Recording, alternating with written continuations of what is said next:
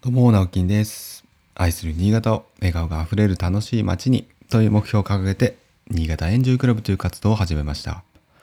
普段は新潟市内で建築事務所を友人と共同経営したり、個人では築50年の空き家を地域の子どもたち、また大人たちも含めた親子でのんびり遊べる場所にリノベーションをしている寺尾の空き家という活動をしたりしています。最近では空き家活用シリーズ第2弾として、八千代の空き家というプロジェクトも、えーぼちぼち進行しております。えー来週の土曜日ですね、10月9日には、えー現地でお片付けワークショップというですね、えーまあ、荷物が、えー今実はいっぱいあるので、それをちょっと片付けましょうという現地オフラインイベントを開催します。えー9日の午後からですね、お昼過ぎから予定してますので、えー気になる方はですね、Facebook のプライベートグループで、空き家部と検索してみてください。はい、えー、おはようございます。10月1日、今日から10月ですね、えー金曜日。今日は、えーちょっと台風の影響ですね。昨日までは結構、昨日なんか真夏日ね、暑かったですけど、30度超えたところもありましたね。今日は少し涼しくなって、えー曇りですね。まあちょっと今、雨が降ってますかね。まあ10月らしい天気かな。天気というか、気温かなと思います。ちょっと最近がね、ちょっと異常でしたね。でまだね、朝、蚊がいたんですけど、まあそろそろ、そろそろね、蚊もいいんじゃない？出てこなくていいよって思ってます。あの、ちょっと余談なんですけれども、最近私のスマートフォンとですね、まあ、あれ Google のニュースなのかななんかこう一覧がね、毎日というか、こう更新されて出てくる部分があるんですけど、あの、センベロっていう、あの、ななんて言ったらブブログ？うん、サイト？知ってますかね？センベロです。ひらがなでセンベロ。これ、何の略かっていうと何の、ちょっと正式名称忘れましたけど、1000円で、あの、ベロベロになる、ベロベロに酔うっていう、まあ、お酒を要は飲む。これなんて言ったらいいんだろうな。センベロの道を極める。この人何さんって言うんだろう。佐藤さん。センベロ求道者の佐藤さんという方ですね。あの、昨日はですね、セブンイレブンで、要は1000円っていう上限を決めて、えーベロベロに酔うと。おつまみも入れて、ベロベロに酔うぞっていう、まあ、コンセプトの活動をしてる方がいるんですけども、まあ、なかなかこの方のね、顔が印象的で、これ一回見ると多分忘れないと思うんですが、ずるいなと思うんですけど、この人のセンベロさんがね、毎日更新してるんですよね。で、あの、これ、つい見ちゃうんですよね。なんか気になって見ちゃうんですよ。うん。で、なんか、こう、ちゃんとね、1000円以内で、いろんなこうおつまみを考えたりとか、まあお酒も含めて、えーまあベロベロになるまで、こうね、飲んでるわけですけども、まあいろんな、えー例えば、あの、コストコだったりとか、えーホームセンターだったりとか、えースーパーだったりとか、まあ、いろんな場所で、ね、こう1000円っていう上限だけは決めて、まあ、1000円でベロベロになるメニューみたいな形でね、やってるんですけど、なんかね、もう、一回見始めたら、このニュースにどんどんどん上がってくるようになっちゃって、毎日更新されるのが私のスマホに入ってくるんですよね。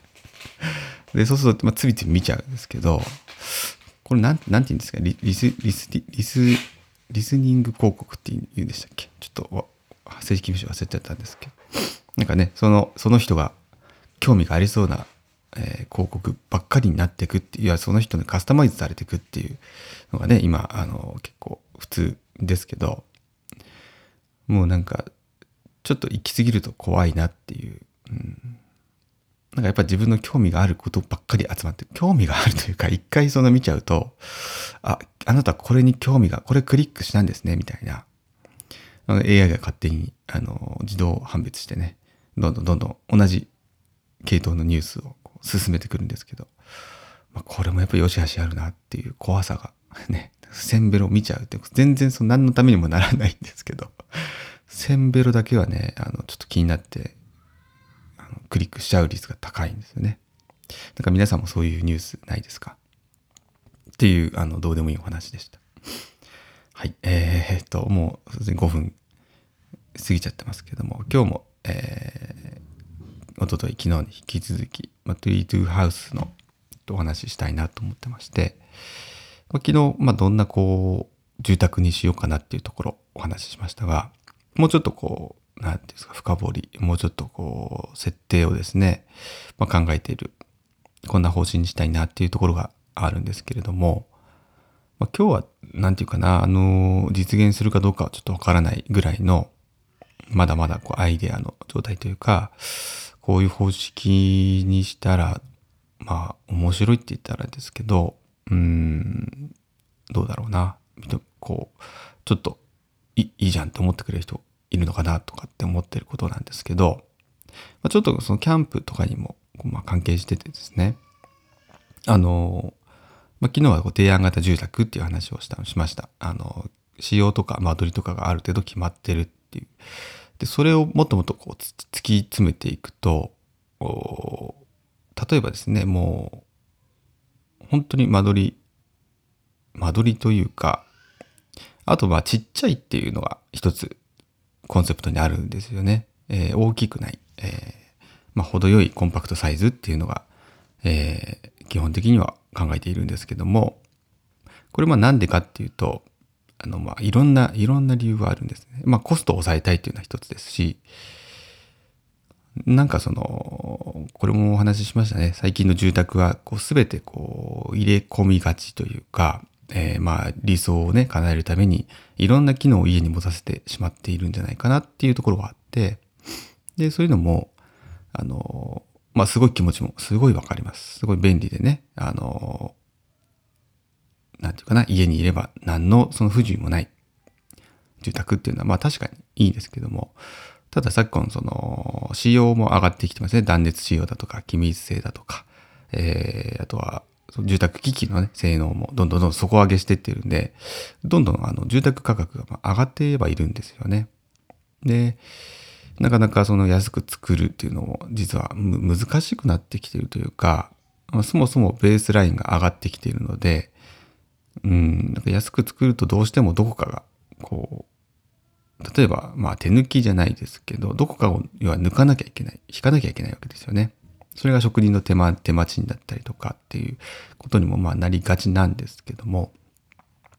まあそうじゃなくてね、やっぱり、あの、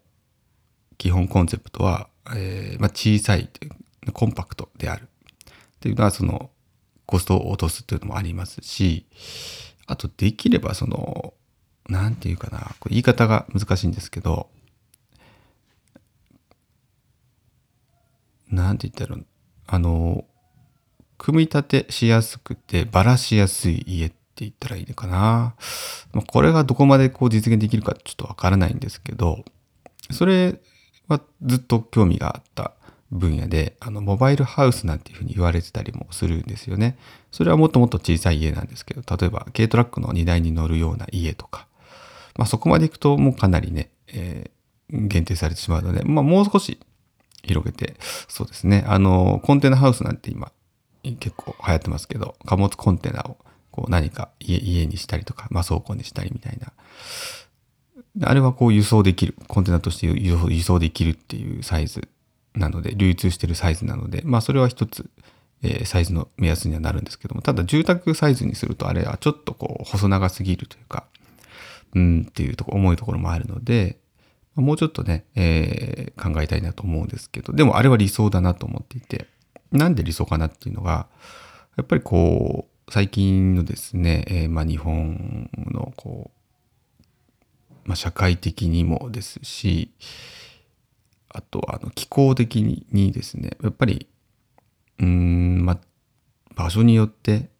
まあ地震はどこでもこう起きる可能性もね、最近ありますし、あとゲリラ豪雨だったり、そういうね、あの水害だったりとか、まあ、あの、やっぱり生きていく中でいろんなこう、災害のリスクっていうのはあると思うんですけど、最近やっぱ高まってきてるなって皆さん思いませんかね？まあもちろん場所によってそのリスクの高さ低さっていうのはあると思うんですけれども結構なんていうかな災害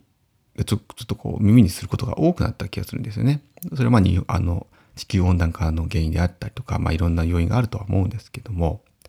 台風がこうねあの今まで来たことないところに来てるとか。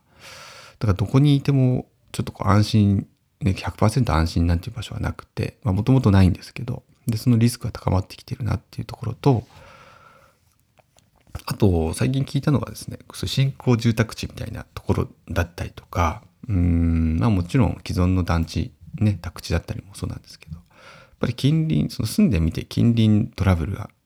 あるとかですね、まあそういうのも結構聞くんですよね。どうしても、あの、新潟市内とかだと、隣との距離が近いので、まあトラブルになりやすいっていうのもあるんですが、で、そうなった時にせっかく何千万、ね、2000万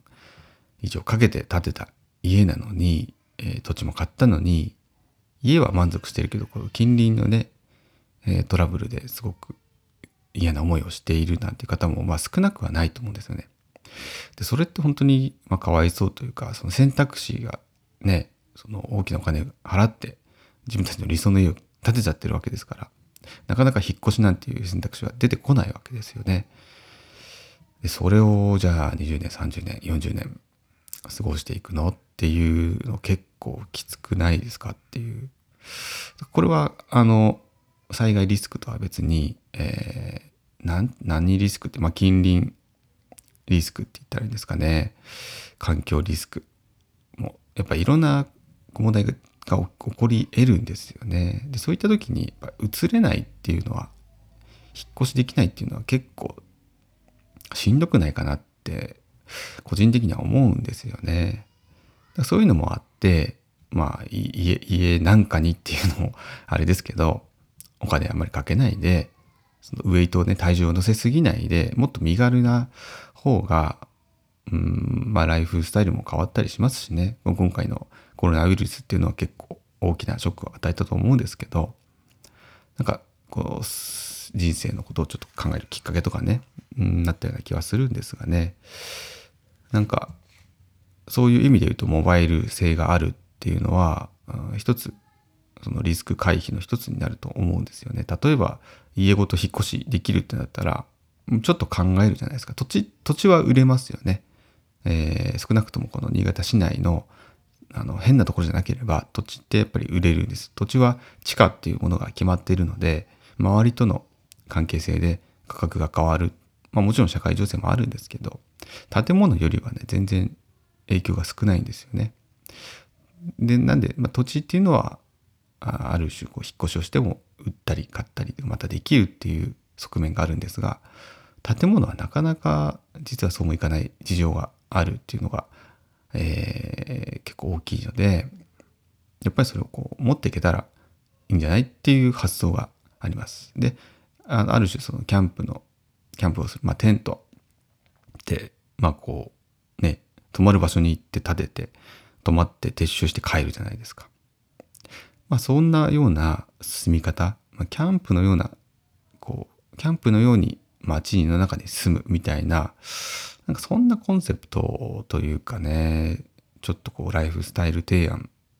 みたいな形がもしできるなら、